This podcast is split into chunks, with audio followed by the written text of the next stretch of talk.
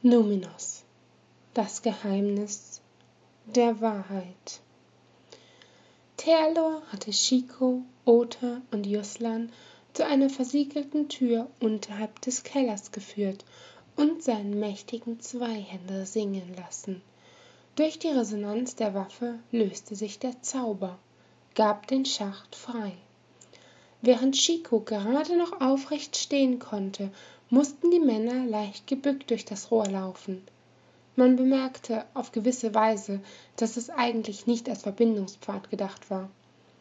Die Elementalistin erschuf kleine Flämmchen, die ihnen Licht spendeten. Als es begann abfallen zu werden, nahm Ota ihre Hand, und sie wurde etwas verlegen. Ihren Begleitern schien die zarte Geste nicht aufzufallen, oder sie interpretierten nichts hinein.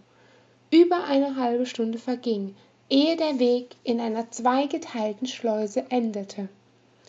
Rechts geht es in die Unterstadt, wir halten uns links, um tiefer hinabzusteigen, informierte sie Thealor.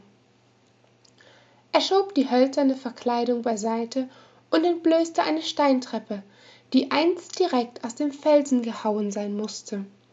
Der unterste Absatz war lange nicht auszumachen. Dort führte er in ein verwildertes, teils eingestürztes Tunnelsystem. Beim Anblick der Verzierungen an den Wänden fuhr ein stechender Schmerz durch Chicos Kopf. Sie krümmte sich. Ota legte besorgt die Arme um sie. Es war keine bildliche Vision, eher qualvolle Eindrücke, Gefühle. Und da sah sie es. Nicht geistig, sondern wortwörtlich. Eine Leiche die jener aus der Ruine bei dem Glockenrätsel glich. Zitternd streckte die Prophetin den Arm aus. Damals war Saketsu bei ihr gewesen. Zwar hatte Chico es ihnen beschrieben, doch zu sehen war etwas ganz anderes. Ein Schauer lief den Herren eiskalt über den Rücken. Langsam ebbte das Echo ab. Dafür vernahmen sie einen anderen, wesentlich wohligeren Klang, Wasserrauschen. Sie bogen um mehrere Ecken, immer dem Geräusch nach, und standen vor einem gewaltigen Wasserfall. Er ist wunderschön, hauchte Chico. Direkt dahinter erhob sich ein beeindruckendes Bauwerk, das die Zeit überdauert hatte. Der Tempel der tausend Fluten.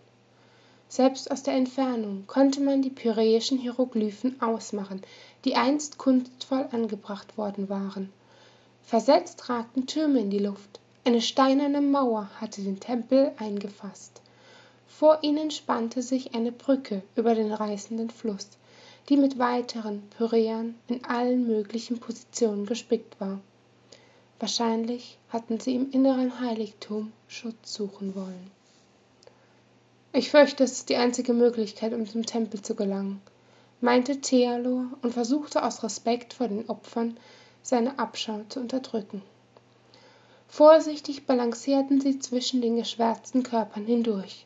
Auf der anderen Seite erwartete die Kämpfer eine hohe Treppe, die zum Eingangstor des Tempels führte.